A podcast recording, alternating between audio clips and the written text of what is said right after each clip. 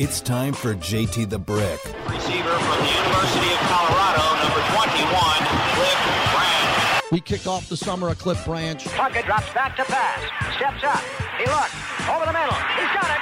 Touchdown Raiders. It's caught by Cliff Branch. The summer of Cliff Branch, all summer long. JT the Brick. Prepare your phone call. I want Cliff content from you. Stabler plays fake, back to pass, gets a big rush. Otto cuts the man. Stabler throwing deep for Branch. He's got it for 20, for 10. Touchdown Raiders! What separated Cliff was he was amazing, meticulous route runner. As we count down to Cliff, the summer of Cliff on the flagship. And now, here's JT the Brick. Hey guys, how's everything going? It's Bobby here in the palatial studios of Raider Nation Radio. And for the next hour, we are going to play something called The Best of Cliff Branch. So for those of you that have been paying attention, you may have noticed that we've been playing an awful lot of Cliff Branch content. We've been playing a lot of interviews with players and guys that were on the team with Cliff that have memories of Cliff himself. So over on our website, the LBSportsNetwork.com website, which, by the way, is where you can find all the podcasts of these shows and all the big interviews that we do and whatnot. Over on LBSportsNetwork.com, we took a look at the numbers, and we found that there were certain interviews that were just trending a whole lot bigger than other interviews were. So we took the top 3 interviews from the past summer from JT talking about Cliff Branch, and I'm going to play them for you right now, because God knows nobody else wants to hear what I've got to say. I mean, I'm here all by myself. It's Friday afternoon. Everybody bailed out and left me holding the bag as usual. The only other thing I would do is like play a Motorhead album and go have a cigarette. But you guys are here to hear the Raiders, so at least I can do is play some Raider content for you. So like I said, I got 3 interviews, the top 3 interviews as far as over on LBSportsNetwork.com. I'm going to play them for you all right now. Number 3. Is coming up this segment. Number three. You know, if I put any thought into this, I really would have had like some really cool sound effects, you know, like number three, that kind of thing. Yeah. This kind of just got dropped to my lap and I just, okay, we'll put something together. We'll make it sound good. Number 3. This is an interview that was done just a couple of days ago and I haven't got to hear it yet because I wasn't here. I had to go take my dog to the vet because she was having seizures, and that's kind of an important thing. I really love my dog, so that's kind of how the way it goes. But anyway, number 3, this is a pretty good interview. This is only a couple days ago. This is one of Cliff Branch's teammates and one of his closest friends. This is a really good interview from what I heard. I haven't had a chance to hear it yet, so let's give it a listen together. This is interview number 3. It is Raymond Chester. The summer of Cliff Branch continues with one of Cliff's best friends, the great Raider legend, Raymond Chester, kind enough to join us. Raymond, I'm sure you're super excited about Canton, where I'll see you in a couple of days. How are you? Hey, first of all, good to hear from you, my brother. Great to hear from you, Raymond. You're doing well. Absolutely. I'm doing fine. You know, actually, JT, I'm a little grief-stricken. I just lost another really dear friend, Bill Russell. Yes. And boy, I'll tell you what, man. I keep losing those guys that are super close to me, like Cliff and Bill and I. Have been friends for a lot of years. So I'm happy about going to Canton and celebrating Cliff, but I'm sad at losing yet another great athlete and great friend. Well, let's stay with your friend Bill Russell. And I know because I've seen you on the sidelines with Joe Morgan, who passed away. Bill Russell was a great friend. Take me back to when that friendship began with one of the greatest winner in professional sports history, but also a great civil rights leader when it came to sports. Oh, man. Bill Russell was such an icon and such a unique man. You know, the thing that grabs me first about him, obviously his athletic ability, his leadership ability, coaching ability, but boy, he was just so doggone unique as a human being. And it takes a while to know Bill and to get to understand him. I mean, most people's first reaction to Russell is you know, they stand off. You know, they say he was kind of standoffish, this and that and whatever. But he's one of the most intelligent men I ever met and one of the funniest men I ever met. And I'll tell you a story about how I met him. I'll make it really quick. After football, you know, I got into the golf business. And I had met Bill on several occasions at various events here in Oakland, you know, through Joe Morgan and Clem Daniels and those guys. And so we were acquaintances. But some time ago, back in the 80s, we got invited to the Lee Elder golf tournament at Hilton Head, South Carolina. And Bill was there, and he and I happened to be playing in the same group. He actually had a hole-in-one in that golf tournament. So we teased him and said, you know, the guy who needs the money the least in this group is the one that makes the one. We had a hole-in-one and won $5,000 extra. So long story short, you know, we were in the airport after the event. There were a lot of athletes there, Michael Jordan and Julius Erving, and a lot of great basketball players. And I think I was there because I was in the golf business and I knew Lee Elder. It, not so much that I was, you know, a great athlete on those, you know, mm-hmm. on those guys' standards, but they liked me. Anyhow, so long story short, we're standing in the airport, and we're besieged by fans. The crowd just poured in, you know, and we're actually pinned to the back of the wall. Our backs to a wall. Okay, you know, kids coming in wanting autographs. I'm signing autographs, and everybody's signing autographs.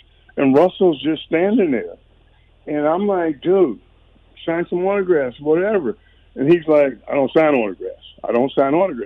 I'm like, Bill, come on, all these are kids, man, come on. So he stood there. So then, just about then, a guy showed up with four kids. And the guy sheepishly came up and asked, you know, can you sign these for my kids and whatever. Mm-hmm. And Bill looked at him. He says, I don't sign autographs. He says, I don't sign autographs, but I'll be happy to take a picture with you and your kids.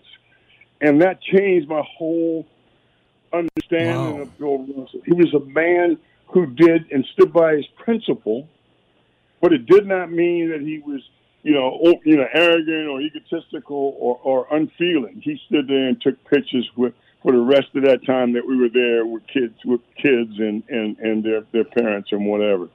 So he had a principle, and his principle was I'm not going to sign autographs publicly anymore. For whatever reason, that was his thing, and he stood by that. But it had no indication as to what type of human being that he was. Bill Russell was a great human being, and we spent a lot of time together. When he came here, he'd stay at my house. I'd go up to Mercer Island, stay at his house. Wow. And I got to know him real well. Yeah, sorry for your loss. Raymond Chester joins us as we get to Cliff. And again, you grieved Cliff, and we talked to you right after Cliff passed, and I know you had a really big, heavy heart, but now have you kind of moved to the fact that this is a party, celebration, and really a moment in Raider history? The Mark relationship with Cliff, your relationship. We had George Atkinson on. We had Freddie yesterday as he's in Canton. His core group of best friends, and Willie Brown was in that crew also. You guys have been talking about Cliff to Canton for a long time. This has got to feel great, Raymond. Yeah, it is really, really, really, really a great feeling. You know, the only thing is, you know, we all wish Cliff could have experienced it, you know, in life. You know, everybody knows, you know, and has their own feelings about how deserving Cliff was of this. I can only say, I'll tell you what, you know, from the inception of the Raiders back in the 60s, Al Davis and every single Raider coach that has ever coached the Raiders has had, you know, certain standards. The motto of the Raiders is pride, poise, the will to win. Right? And speed.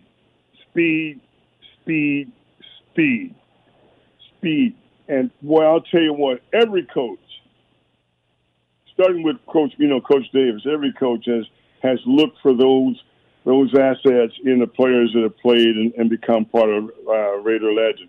Cliff Branch exemplified all of that. I don't know a guy who was more proud to be a Raider than Cliff Branch. I don't know a better representation of the Raiders and what they stand for than Cliff Branch. And I certainly don't know a player on the Raiders in the Raiders history that has been any more of an impact on the winning tradition of the Raiders than Clifford Branch. I tell you, every time I think about him, And a lot, you know, and it's not all just touchdowns and the speed and all that. If you look at big plays that other players have made in Raider history, look at the famous run, Super Bowl run that Marcus made. Look who's down there about making the last block for him. Look at a big run. I think about a big run that, you know, a run that I had, a catch and run. Cliff downfield.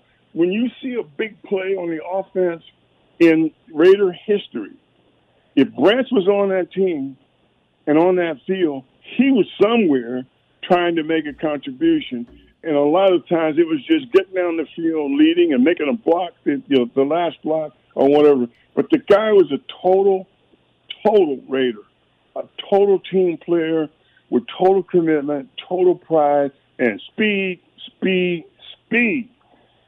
Raymond Chester, what a conversation and what a synopsis of how he represented. I want to follow up with representing the team, because that's what ripped my heart out when he passed away, because I was watching him along with Mark as they were getting ready for Vegas, and they were down here doing a lot of work in this community, and you have been too, Raymond. You're very active with the alumni, basically trying to educate the new fans in Vegas about the global presence of the Raiders worldwide, and it felt like Cliff was going to be the ambassador along with a few of your other guys to do this, and that's why I think Mark, one of the reasons Mark is going all in on this representation with you, and everybody was invited to go back to Canton for the induction and the party. What a gesture on the part of Mark Davis and the Davis family. You know, and I can't think of anybody more deserving than Cliff. But Mark, I mean, you're talking about going above and beyond to show your gratitude and your love for a very, very special football player, but a very, very special human being, Cliff Branch. I happen to know about some of Cliff's philanthropy and some of the things that he did in the community, and not just the community where he lived, but everywhere he went, he was generous. He did things for kids. He was the first one to basically agree to do an event on behalf of children and seniors and that kind of thing. Man, what a great loss the NFL, the entire NFL and the entire sports world suffered, you know, when Cliff passed.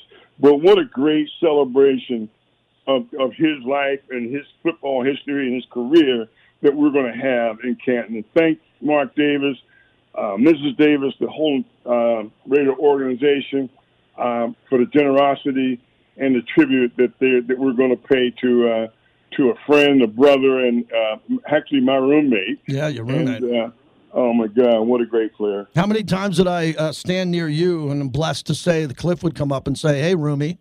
You know, and for you guys to have that type of friendship. But, you know, Raymond, as we wrap this up again, you grieve differently than others, and you're emotional, and you talk about it on the radio.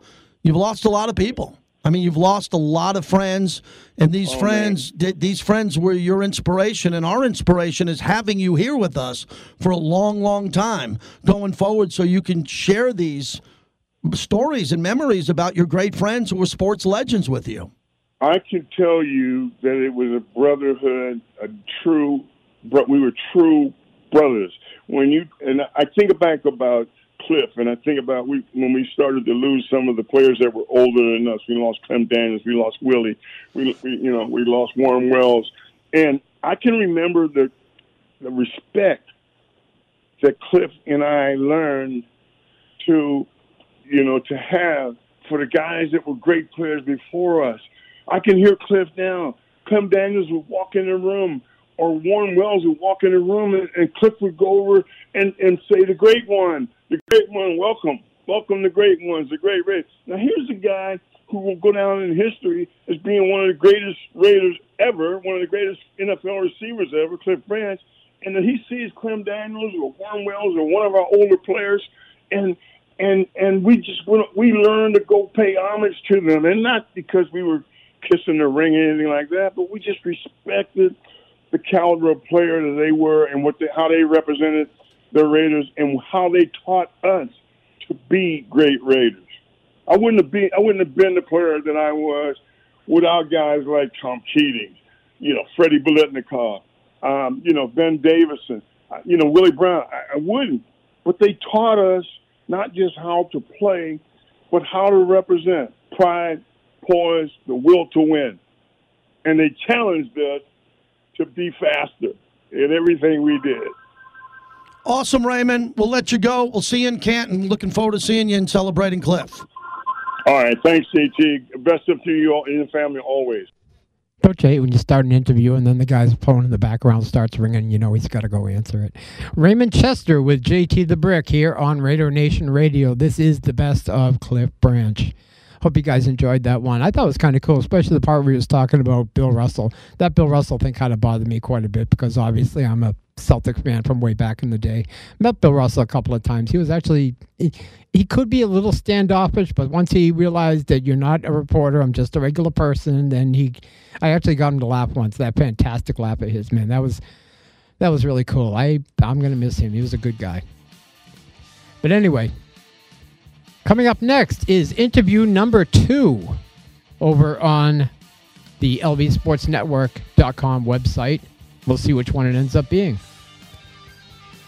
This is the best of Cliff Branch here on Raider Nation Radio. We'll be back in just a bit.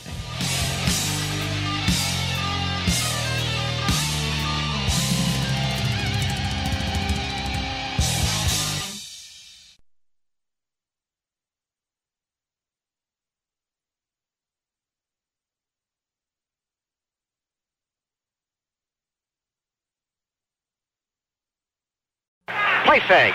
Back is Plunkett. Time to throw. Deep to the end zone to Branch. It is caught by Branch. Touchdown Raiders. He won a wrestling match against Floyd L. Young on the 1-yard line. Holy Toledo.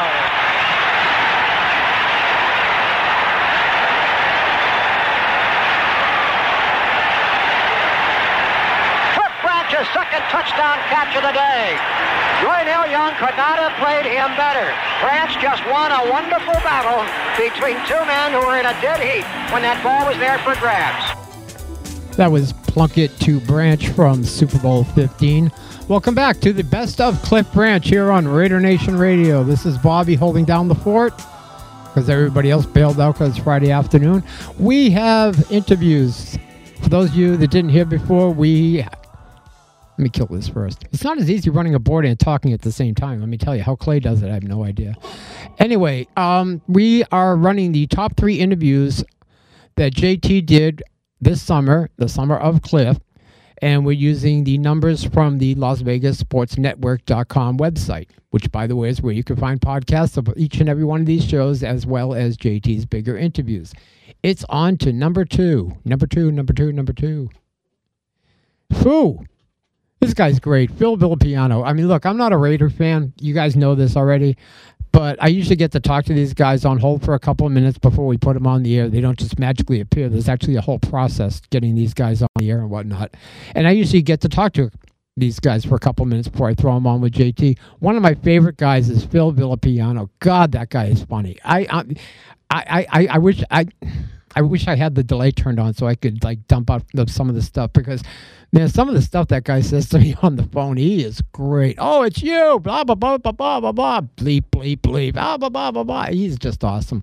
Bill Villapiano, he's totally one of my favorite guys to have to call up and because he actually recognizes my name. Most times I call these guys up and they go, who? And I go, I work for J. Oh, JT, yeah, cool. Don't ask me if that's how it works. Anyway, ladies and gentlemen, boys and girls, here is interview number 2, JT the Brick with Phil Villapiano.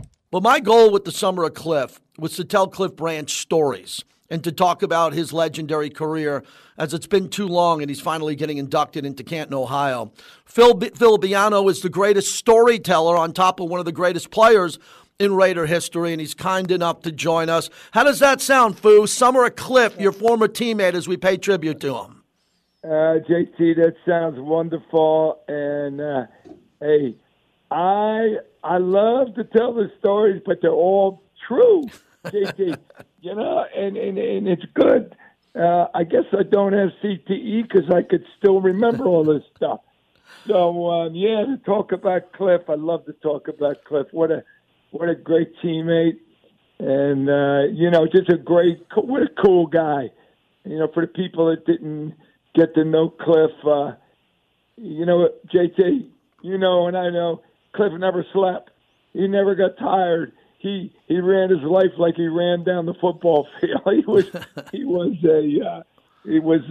always on, always going hard, always laughing, always smiling, and just one of the nicest people anybody could ever meet. And it makes me so happy that I got to play all those years with him. And man, he got 3 Super Bowl rings too, JT. Never mentioned that, but he wore them all the time. So, you know, when he came around, he had a lot of diamonds going on there. Phil, it's interesting because when he came into the league, I talked to Freddie about it. I talked to Coach Flores about it. We got into it that he had some drops early in his career. He was a track star from Texas, went to Colorado. When did you notice the speed and him getting comfortable with the speed and the ability to bring the ball in with his hands when it came together? Well, you know, JT, that's a great question, and I don't know if I'm the only one that noticed this, but George Blanda was the #1 Cliff Branch fan, #1 because of that speed. And George would work with Cliff and just keep throwing him the ball. And finally, you know, I mean, Cliff must have been a pretty darn good wide receiver in college, but you get to the pros, sometimes you get the drops. And he was dropping everything, as you said, early on. But I give George Blanda the credit for just feeding him the ball, you know, because George had plenty of time. You know, he his practices were, let me throw the ball to Cliff, you know, because he really didn't have to do anything else.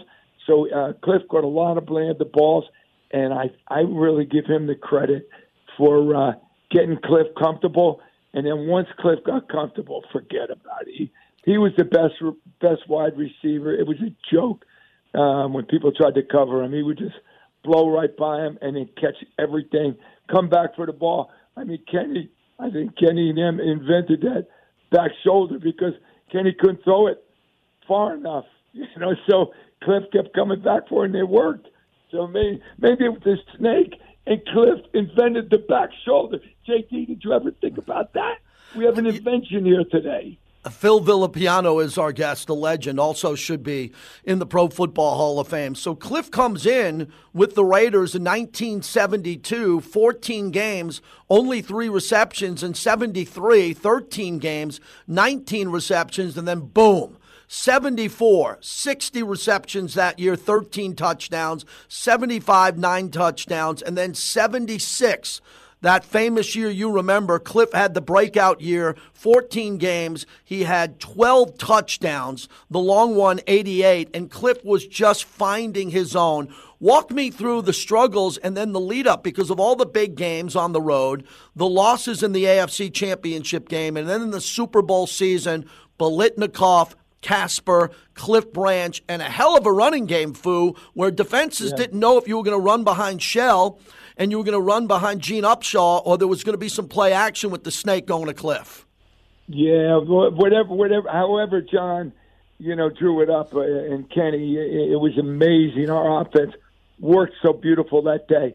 I mean, you know, when you get a running game, what Shell and Upshaw were doing to Marshall and Eller over there, it was a joke. I mean, they're just blowing him off the ball. Van Egan up through the hole, and there's Clarence Davis right behind him. A great running game, which I think opened up everything else. You know, I mean, Dave Casper had that big day. Freddie got the MVP because he got so wide open. And then whenever they needed something big, they took a look at Cliff. And it was just that's the way, you know, you draw up an offense. And, you know, you hope it works like that. It never really works like that.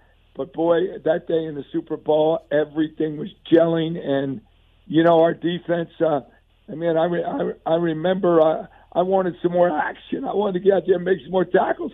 But our offense kept the ball for so long, we kind of got a little bored there for a while on defense.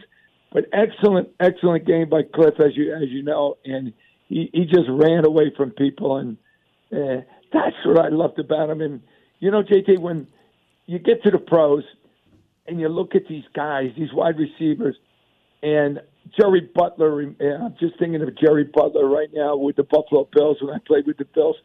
These guys are track guys. Mm-hmm. And there's a difference between a track guy and a fast football player. I think Renthro, you know, with the Raiders right now, I think he's a quick, fast football player. But he's not a Cliff Branch speed. A track guy's got that other level, got that other gear. And then once they get going, wow. You know, and that's Cliff had it.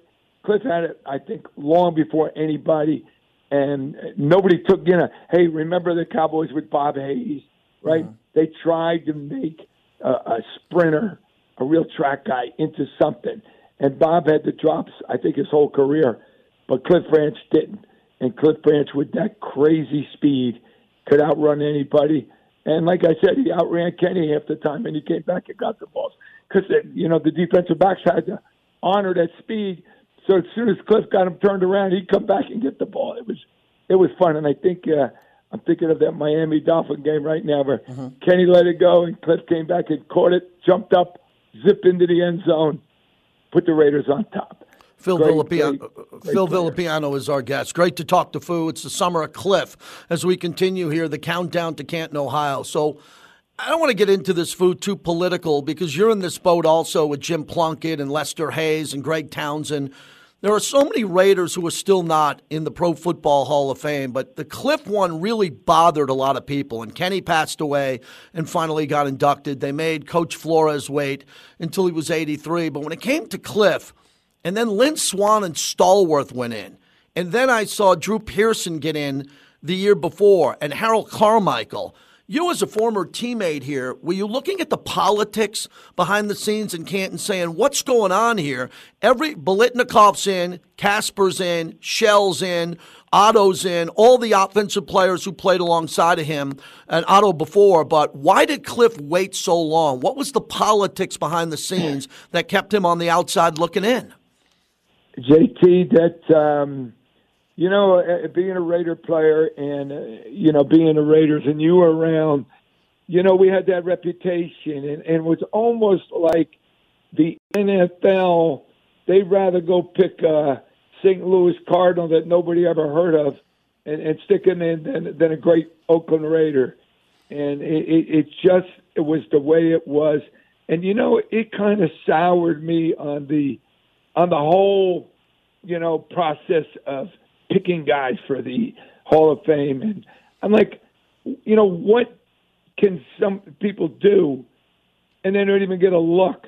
But you come from a city that hasn't had anybody in a long time, and somebody gets in. It was, I think it was political, and you can't say it's anything but political. I think Al didn't help a lot of us guys because they didn't like Al, so we... You know, we're all on, you know, once a Raider, always a Raider. We're all in the same boat together. So, you know, when they don't like your owner, you know, and even John Madden took John forever. Yeah, took John a long time. Yeah, it's just, it wasn't meant to be back in those days. I think now it seems more fair, but, you know, and the people that really deserve it do get in, I think now. But I think there was a time, JT, when there were some people somewhere that were calling the shots, and they probably weren't even football people. For sure, nobody covered anybody. Nobody ever made a tackle and you know, could leave Cliff Branch out. He was a bona fide superstar. And like you said, and then these other guys get in, so finally, you know, they could be just too embarrassed that they didn't put Cliff in. Phil Villapiano, as we wrap it up. Finally, you're back east, and you're out in Vegas a lot, and out in Palm Desert, and you're out here, and we get a chance to see you, and the fans love it. What was it like when you found out that Cliff passed, knowing Mark's relationship and George Atkinson? I mean, George broke me into this organization, and George and Cliff were just side by side, thick as thieves. Every time I saw George, I saw Cliff and Mark and Willie Brown and you when you were out there. When you got the news that Cliff passed away, can you take me through that day and how it felt to you? Well, JT, I certainly could. And you know what is happening to, you know, like all of us football players. You went, wait a minute, why? You know, what happened? How could that be? I mean, I was just with Cliff, you know, a month before he dies, and he's the same happy guy. You know, he talks so fast. You know, and I just, you know, I couldn't believe it. And then, and we talked, JT, you and I talked about Daryl. I was with Daryl, a month or two before he dies, and he was the same Daryl, So we just gotta, I think we're all getting to an age where we got to realize we're not Superman, and anything can happen to us, and we probably should take a little bit better care of ourselves, which is a little late, And Cliff, everybody that knows Cliff or knows of Cliff knows Cliff liked to burn that candle at both ends, and the way he did it was masterful. So he was a great party guy, great fun guy, and maybe you have to pay the price for that. I hope I don't, JT, because I'm going all the way to the finish line with the same speed I always do.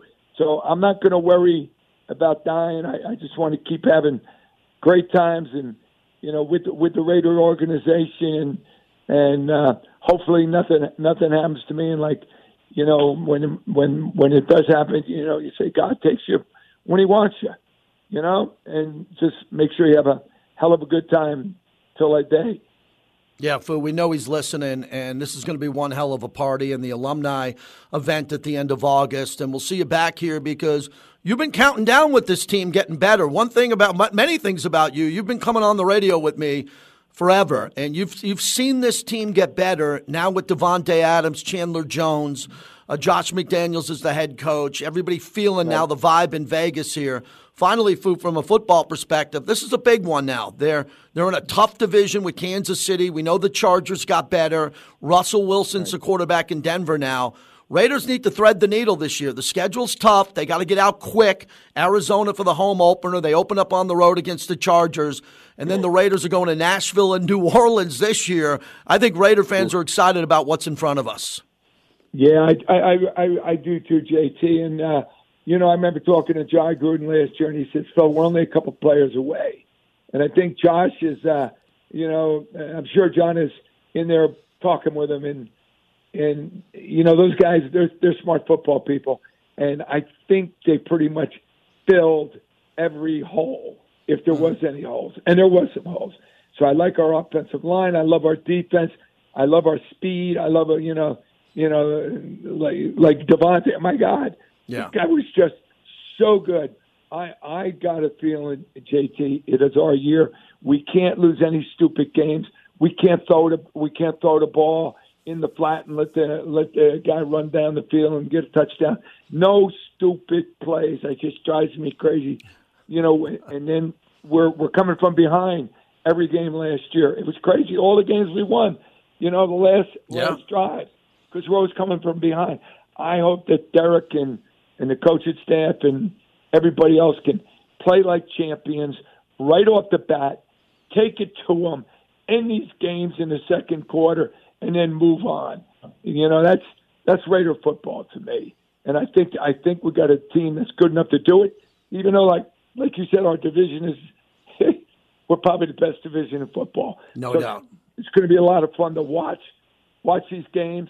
But I think, I think the Raiders always got something that just, remember we talked about this, JT, a million times. Everybody in the league wants to be a Raider. So once the Raiders get hot, these teams will crumble for us. Let's just get hot. Let's go kick some ass. I can't wait for the season. Thanks, Fu, and thanks for spending some time with some memories of your teammate Cliff Branch. It means everything to the fans. Thanks, Fu. Love him. Love you, JT. Too. Bye-bye now. That was JT the Brick with Phil Villapiano. When we come back, the #1 interview, as requested by you folks over on LBSportsNetwork.com. This is the best of Cliff Branch here on Raider Nation Radio, 9:20 a.m. and on Raiders.com.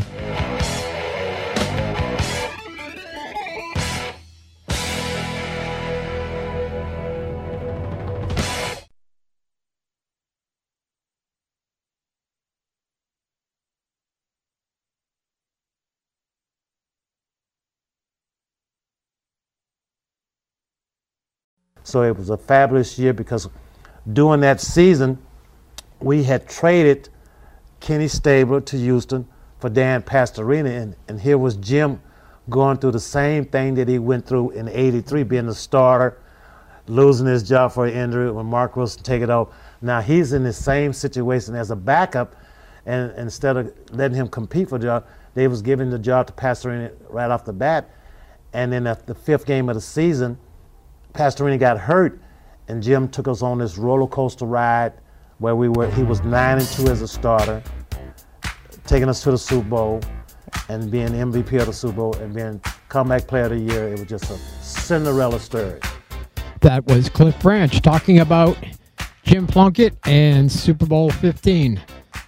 This is Bobby here in the studio. Welcome back to the Best of Cliff Branch. It's time for number one. Are you ready? It's time for number one. This is it. Here it comes, number one. If you can call me up at 365-9200, tell me where I got that one from. I'll get you something, maybe like a Grimaldi gift certificate or something.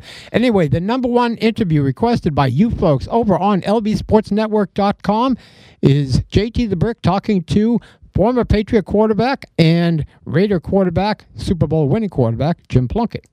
Play fake. Back is Plunkett. Time to throw. Deep to the end zone to Branch. It is caught by Branch. Touchdown Raiders. He won a wrestling match against Dwight L. Young on the 1-yard line. Holy Toledo.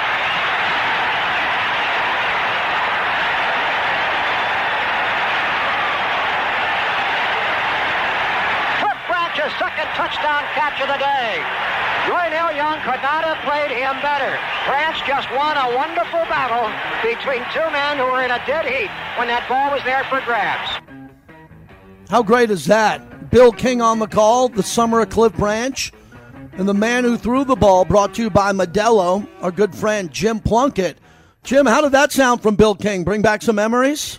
Oh, it certainly did. There was a great effort on Cliff's part. Catching it between two defenders, going up for it. And he was the shortest guy there, but he came up with the ball. Jim, what we've been doing this summer, the summer of Cliff, is just having former teammates on to tell stories and memories. So I'll just let you begin when this came together with you and Cliff. And when it happened, was it at a practice? Was it at a meeting, a game? When it just locked in and you and Cliff built this unbelievable legacy? Well, you know, it turned out, you know, I always underestimated his speed. When I first got to the Raiders, you know, I tended to underthrow him quite a bit. I learned that very quickly, and so I just threw it as far as I could, and he usually went out and got it. He had that kind of speed, you know, a 9.1 100-meter dash record. I mean, he's done so much with that speed of his. I will admit, he did not have the greatest hands in the world, but he came up with some of the biggest plays in the NFL. Yeah, Jim Plunkett's our guest. And, you know, Jim, we talked to players who were there before you, Phil Villapiano. I've talked to Freddie about it. And Kenny had that back shoulder to him, that back shoulder throw, because a lot of times he couldn't keep up with Cliff as Cliff took off, and Cliff would have to come back to the ball. And you just mentioned that there, too. That's not something to just look down on. That's a guy, the fastest guy at the time, you trying to get the ball out under an extreme rush. And sometimes Cliff would have to make an adjustment and come back to the ball. Well, I'd hate to admit that. Come on. But, yeah, of course, you know, he, you know, the defender was so busy chasing him down the field, and Cliff turned back and could see where the ball was. But by the time the defender turned around, it was too late. Cliff had made the adjustment, slowed down a little bit to make the catch. You know, he was so effective. They were so afraid of him. Either they'd play him so far off that you could throw underneath, which we did quite a bit. And when they blitzed or they tried to cover him tightly, you know, he just ran by the guy. Jim Plunkett joins us. So, Jim, can you maybe tell one story or two about him always wanting the ball? Because Madden said that before you got there when he started, and I heard you talk about it in the past, an example of him coming into the huddle in a game, and you knew you were going to get him involved with the game plan, but he wanted it to start a little bit quicker. Oh, yeah, without a doubt. You know, he was the guy, you know, he was always a chatterer. He would always talk a lot during the course of a game, and some of it was nerves, some of it was excitement. And, you know, he was not quite in that huddle, even though I'm the quarterback. I had to tell him to, you know, tone it down a little bit so I can get the play out. But, yeah, he's, you know, I can beat him deep. I can beat him inside. I can beat him outside. I can beat him across the field. That was Cliff. That was his terminology every time he got in the huddle. He's the guy who could beat anybody at any given time, which he could, you know, when the situation was right. And, you know, he found a way to, you know, run by guys, even if they were 10 yards off at the snap of the ball. He just had that kind of extraordinary speed. And, you know, he didn't have the best hands in the world, and he'd be the first to admit it, but he still came up with some of the biggest plays in football. Jim, in that era, tell me how often you checked out of a play because you saw a mismatch with all the great players you had, including Todd Christensen and the other receivers. But when you came to the line of scrimmage and saw a mismatch on Cliff or Cliff's in motion, that you changed the play and went to him. Very often, you know, when you see a guy who's playing him tight, you know, you knew the guy didn't stand a chance against Cliff's speed. And hopefully I checked into the proper play, whether it be across the field, down the field. You know, it's something to give Cliff a chance to beat the guy and me get him the ball, especially deep. He was just such a big threat down the football field. And so oftentimes, you know, during a game, he'd catch 10 passes, but, you know, for 8, 10, 12 yards because they were playing so deep, he had no chance to run by him. But then he was a big factor in the game because he caught so many passes. And some of those passes he turned into very long gains. You throw him a quick out of, you know, 6 yards, and it turns into, a, you know, a 70-yard run. He was a great force in the game of football. Heisman Trophy winner, two-time Super Bowl champ, Super Bowl MVP. What an honor it is to talk to Jim Plunkett. Jim, what about socially, the two-a-days, the fame, hard practices in between lunch, private time while you're working, but you have a little downtime. How did you and Cliff connect then? Cliff was a very quiet guy in many respects, except when he was in the game, you know, and in the huddle. He would talk quite a bit. But, you know, otherwise, you know, he was just, you know, he kept to himself quite a bit. And, you know, he got fired up for practice. Didn't want to overdo it with him because you want to get your timing down deep down the field. But you didn't want to wear him out either. But as I said, a very quiet guy for the most part, except when it came to game time. And then it was, you know, I could beat him deep. I could beat him across. All that stuff came out. Jim, it's interesting because we played the soundbite of Super Bowl 15 when you were the MVP and Cliff had a big game.